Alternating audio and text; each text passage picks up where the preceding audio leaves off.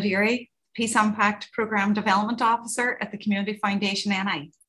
In this podcast, the latest in our Postcards from the Age series, I'll be joined by James from the Northwest Cultural Partnership Bready and Kevin from Creggan Enterprise Limited. Both of these groups are currently receiving PIP funding. Before we hear from our guest today, I wanted to set the scene a little by quoting from the IFI's Effective Peacebuilding Report.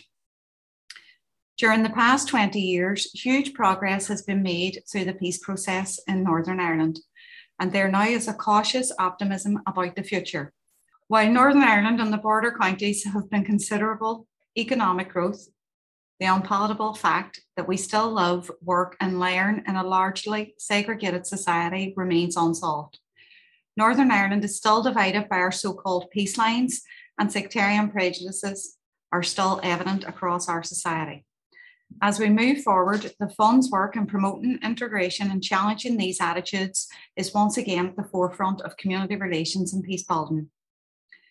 Since this report was published, Brexit was implemented, and we have also been through a pandemic, both of which have added further layers of complexity to an already sensitive and often tricky situation.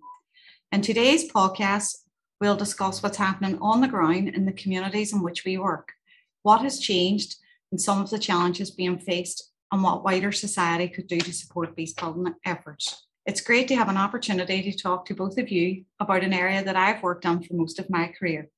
Would you mind briefly introducing your organisations and telling us a bit about what they do?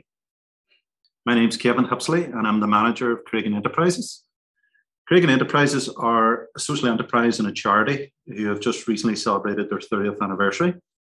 Um, and we have quite a long history of partnership with the IFI going back to the, roughly the late 80s. Uh, our original uh, remit back then involved the socio-economic post-conflict regeneration of the Creggan community via a project which promoted principles of local ownership, economic democracy, and cooperative development. We see worked with IFI in the early 90s to fund and develop the Rathmore Centre. And the Rathmore complex and wider site now houses some 60 plus businesses and community projects some 300 workers. Creggan Enterprises always strive to be a neutral, inclusive, engaging, and proactively servicing all communities and constituencies. We deliver a range of social, community development, educational, and peace building programs which work with young people, young women and families, legacy victims and survivors, those with complex needs, and marginalised constituencies. My name is James Key, and officially I've been uh, working in community development now for almost 20 years. Initially becoming a tradesman after leaving school, going on to managing my own business for a few years. Uh, and I suppose this was maybe a strange pathway into community development, but my pastimes included uh, soccer and cricket, uh, being members of sporting clubs, but that led to different roles, having responsibilities and management within those clubs. I was also a member of a local marching band and the Orange Institution. All this seen me take um, a lead in organising events at local and district levels. So I suppose the moral of the story was that I was already involved in community development in a voluntary capacity, but I didn't realise it. I'm, I'm currently employed by the Northwest Culture Partnership on a Peace Impact Programme. And on the Northwest Culture Partnership, the concept of that originated in 2013 as a result of successful cultural collaborations during the UK City of Culture year. A lot of conversations occurred before and during, during that year because the minority PUL community, which for years had been largely marginalised in the city, was needed in order to get the council bid across the line and then to make sure collectively we show the city in a positive and progressive way during that international showcase year. Despite some negativity and claims of tokenism within our own community, groups who would eventually form the Northwest Culture Partnership, they stepped up to the challenge and haven't looked back since. The constituency of people I work with come predominantly from a PUL background, but not exclusively. Thanks to this Peace Impact Programme, it allows the opportunity to network and share experiences with other groups, for example, uh, groups that Kevin would represent here in McCragan. Thank you, James and Kevin. So bringing it back a wee bit, the Community Foundation has over 40 years of expertise in connecting people who care with causes that matter. Since March 2020, the Foundation has awarded 7 million of funding to over 1,000 communities supporting various causes. It continues to support those who are caught in the margins of society. And today we are going to focus on the work of the Peace Impact Programme and Thriving After the Conflict. The Peace Impact Programme is managed by the Foundation and supported by the International Fund for Ireland. It helps build sustainable peace and prosperity in communities, especially in areas where the peace process has had limited outcomes for them. Communities are struggling with issues related to paramilitarism, disadvantage, social and economic deprivation.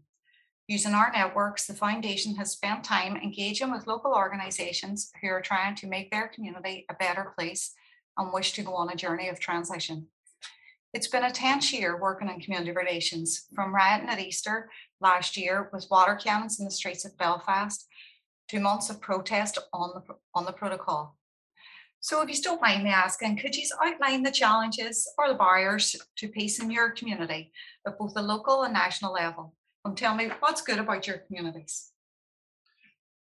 Well, Sean, I'll kick in first this time. Uh, look, uh, part of the reason of the partnership that was formed between Bready and District Ulster Scots Development Association and the Northwest Culture Partnership was that I originally worked on a Peace Impact program. It was a pilot program called the Cultural Apprentice.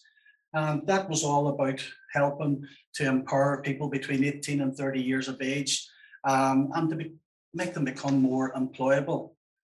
Um, I think the main reason for the partnership uh, was the inequality that I seen between the rural area in which I resided in the urban area. Um, and just some examples of that there. There is not one community development worker in a paid capacity between Derry and Strabane. And this became really prevalent and noticeable and created a major challenge during the worst of the COVID pandemic.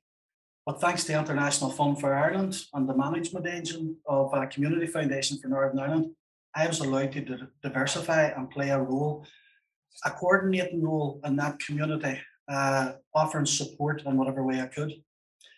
I was lucky I was working with a community that put their shoulder to the wheel to support the most vulnerable in their area. Another example of some of the challenges is the distribution of resources for example, youth provision after schools, youth clubs, etc. In this district, there's 21 staff employed to provide um, to provide that type of support for youth uh, in the area. 19 of them are based in the urban setting, leaving two to cover the rural area. Yet in all, 40% of the kids live in a rural uh, area. So there, there was an issue that has been addressed and will be addressed. Other challenges in our community is that we are so parochial minded that it should of let's not tell our neighbour how we got resourced for that project was so prevalent. But if anything positive come out of COVID partnership working on the scale, it was became a first. Faith-based groups, community and sporting groups, marching bands, local orange lodges, all dovetailed on the delivery of much needed support.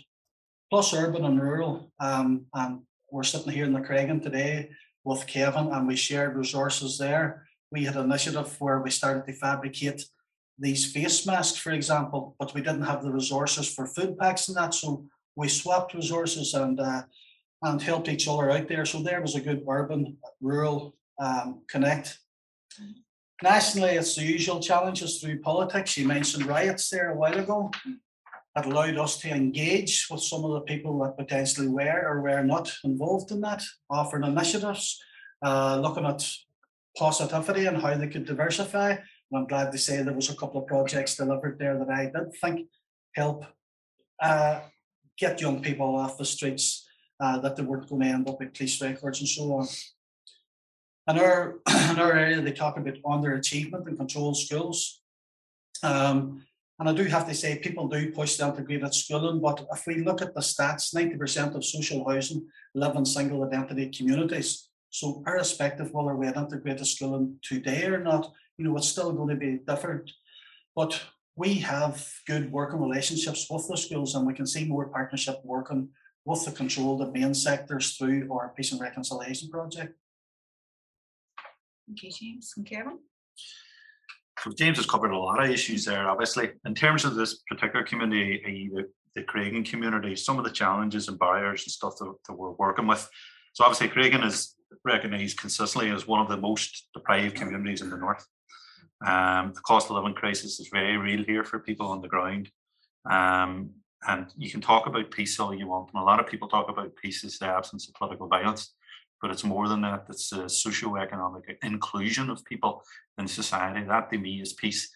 And at the moment, particularly in this community, there's quite a bit of political fracture and marginalisation of specific constituencies. Um, a lot of demonisation of individuals and constituencies as well, which I particularly in our organisation find unhelpful.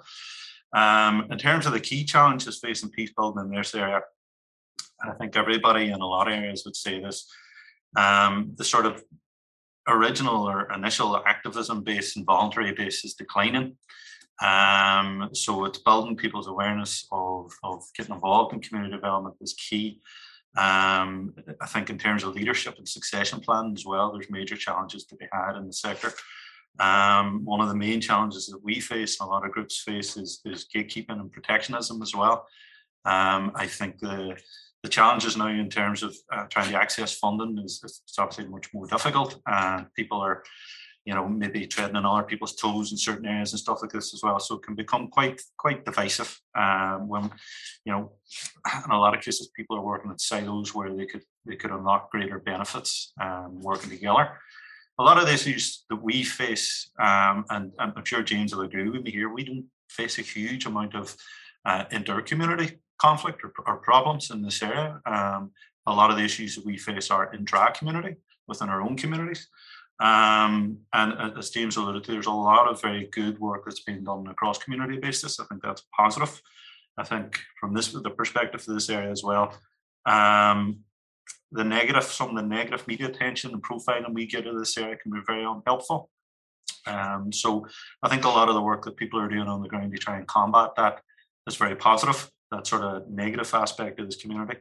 Um, Creggan is a, traditionally a very resilient um, area that has suffered greatly as a result of the conflict. Um, and because of that, it's highly, highly resilient. Um, there are some very good services in the other, some good community groups doing a lot of good work on the ground. Um, uh, the housing, in terms of the housing stock, is excellent in there, and it's a very attractive area for people to come to. Um, crime is actually very, very low in the area. Um, and I think um, there are good people, well-intentioned people who um, are looking to, to really contribute. People have been here in the community for a long time, like Shauna, who comes from this community as well. And I have to give her a due. She did a lot of stuff over and above what you would expect a normal community development worker to do, um, answering calls every every morning, every night, regardless, dealing with very, very challenging situations on the ground. Um, and I think that's key as well, that there are people within their own community willing to, to do the work within their own community. Uh, I'm from Creggan, but I no longer live in Creggan. Um, so I'm now considered a, a blue, blue one. But um, but it's great that people are willing to do the work within the community as well, who, who live in the community, because that's the hardest type of work to do. Um, but in terms of the work that, that we're funded to do by IFI and supported by, by CFNI, certainly um, there, everybody's an acknowledgement that the recent sort of stuff around Brexit, protocol, legacy sort of proposals, all these things, they're creating tension at a high level, but that bubbles down in the community as well. And people like James and Shauna and myself and a lot of other people had to pick up the pieces on the ground. Thank you, Kevin. I'll just move on to the next question. What emerging issues do you see facing the communities in the NI in the next year or two? James? Well, I think uh, I think Kevin's already covered. Um, I suppose there there emerging or continuing issues more so than emerging issues, and but at, at, at the minute uh, in the community that I would work specifically on um, is the elephant in the room is protocol. But if there is a positive slant to this topic, it's that all the public representatives, stroke parties agree that something needs fixed, tweaked, changed, you know, but unless we're prepared to continue to sit around the table, you know, we, we need our public representatives, local and central government, to sit, negotiate. Uh, I know you'll always get people uh, within a forum that'll feel that they're there to compromise, but feel that they're conceding all the time. but that'll happen irrespective of what. You know, I think everybody should enter into that room in a positive manner, be prepared to compromise for the good of all, and let's let's take the politics out of it per se, but we, we, we need central government back there. We need a representative in there prepared to go in and negotiate and get some kind of an outcome because that is you know, some of the language that is used by our representatives, other representatives, and as Kevin has alluded to, it has really has created a lot of tension uh, in the community that I work on specifically. So let, let, let's get around the table, folks, and keep talking. yourself, Kevin? I so obviously those issues that are the outworking basically as a result of the work of Brexit, those issues are, are going to be here for a while. Uh, same with the legacy issues and you know some of these macro political issues that you know we can't we don't really have a great say in, but we we do end up having to deal with the outworking of it on the ground. Certainly they're going to they're going to rumble on.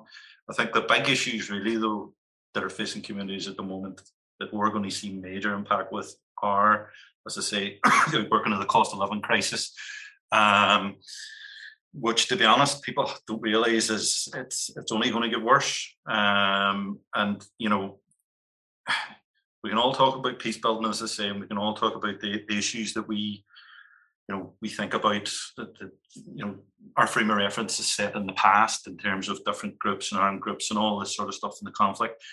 I think everybody on the ground, whether in James's community or my community, aren't really worrying about that. They're worrying about can they feed their weans?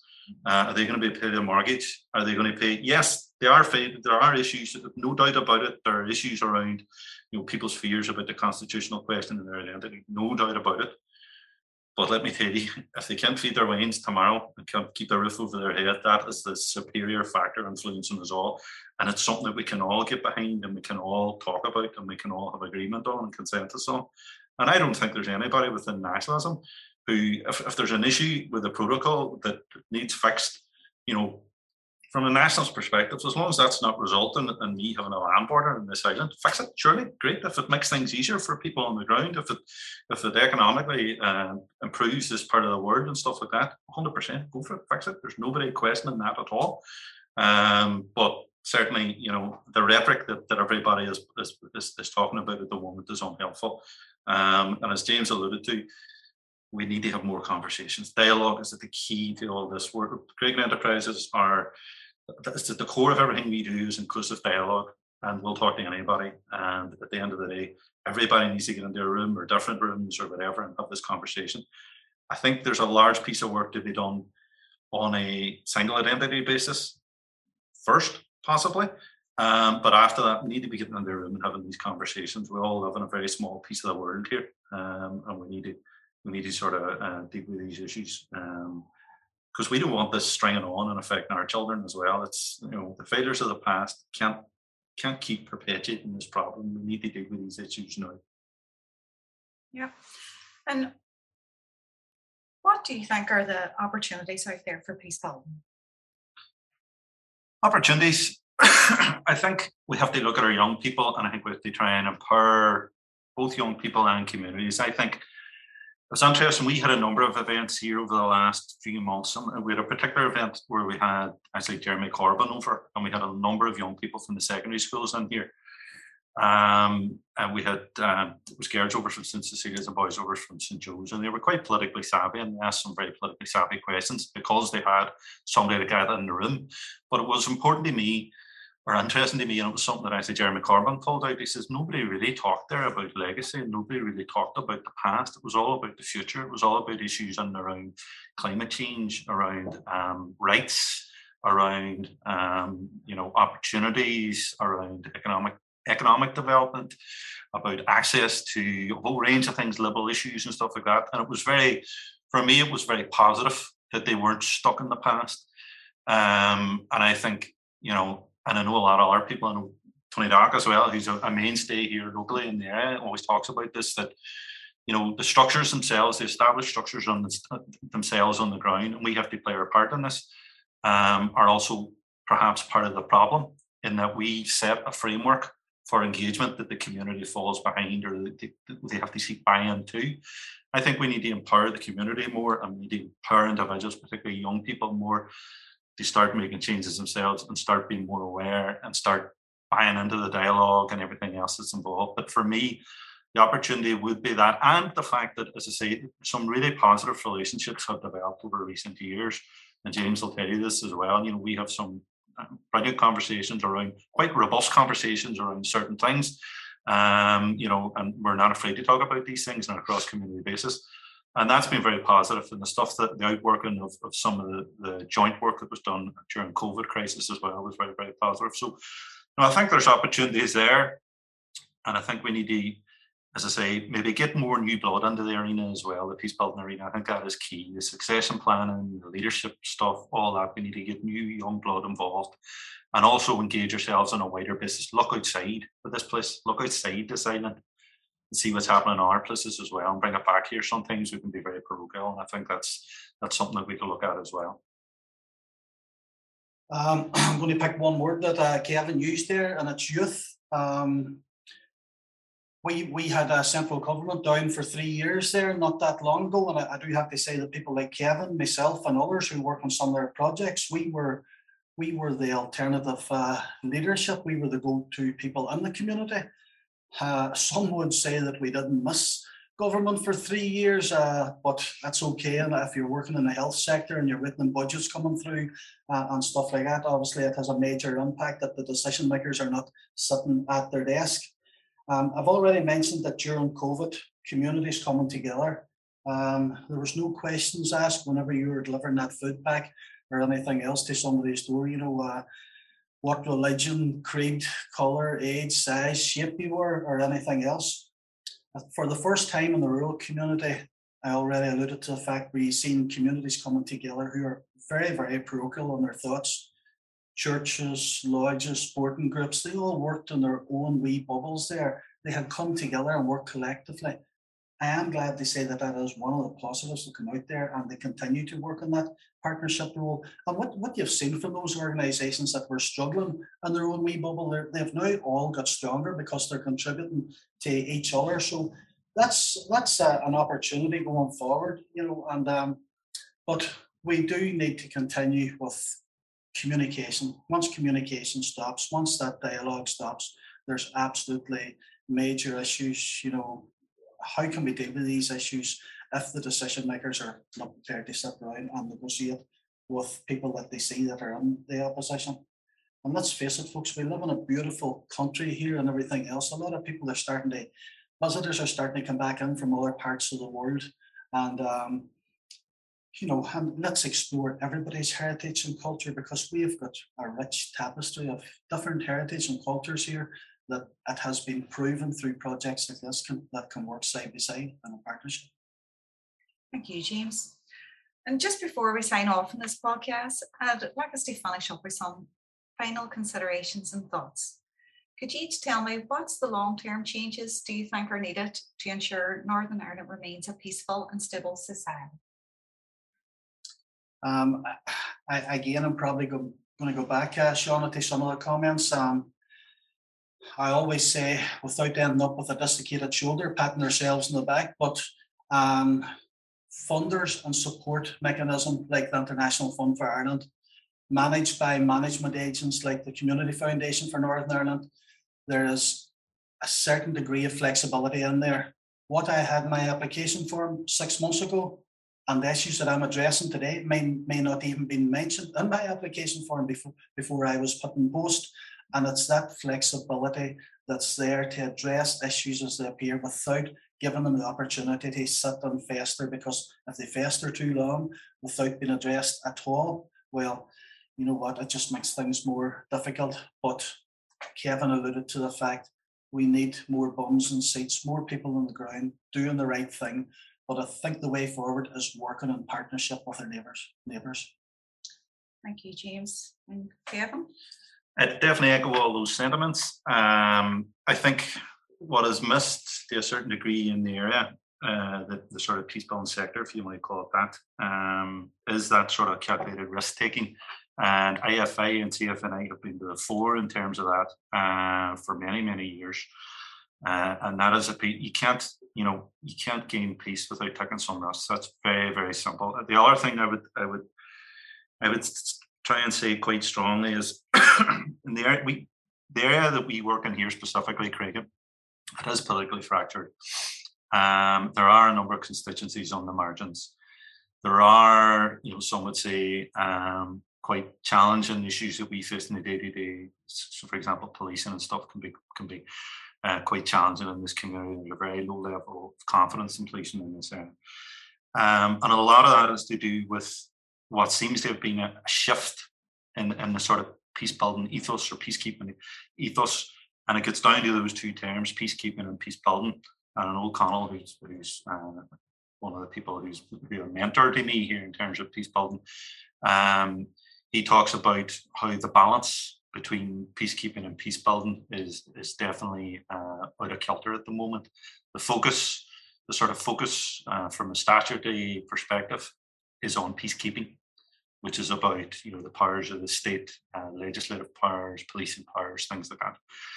Whereas the peace building uh, element is a much more sort of minimal element at the moment, and I think those you know both of those need to be working in tandem uh, to get the best out of out of the whole peace building sort of um, arena. Um, and on a very specific note, I'd just like to say as well that for those who are still engaged in, in, in, working with groups who are on the margins and just constituencies who are on the margins, who are at various stages perhaps of the journey or not towards maybe a conflict transformation and transition, there isn't a great deal of support, formally structured support for that. So informally through the funding of IFI and people like that, yes, there are supports in place, but the structures that I'd allow for these mechanisms to, to be delivered no longer really exist, um, and they need to be worked on as well. And I think the international or the independent reporting committee um, have alluded to that in their recent report. So that's something that I think it really needs to be pursued in order to give people a foundation uh, to do this work properly. Thank you, Kevin. Um, so I think that's kind of us finished. So I'd like to thank the both of you for taking part today on this postcards from the age. And for anybody seeking any further information, please just visit our website. Thank you. Thanks. Thank you, Shauna. Bye. Bye.